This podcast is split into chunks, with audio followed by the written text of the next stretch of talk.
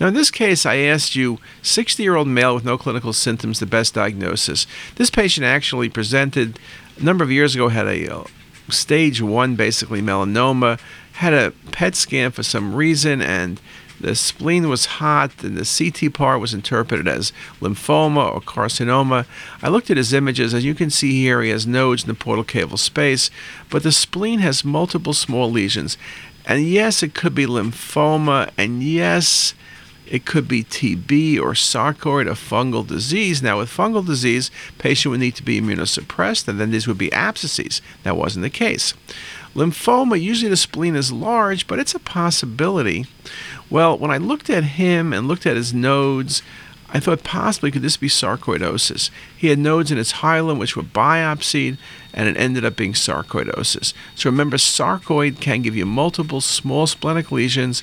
Patients age from 30 to 60.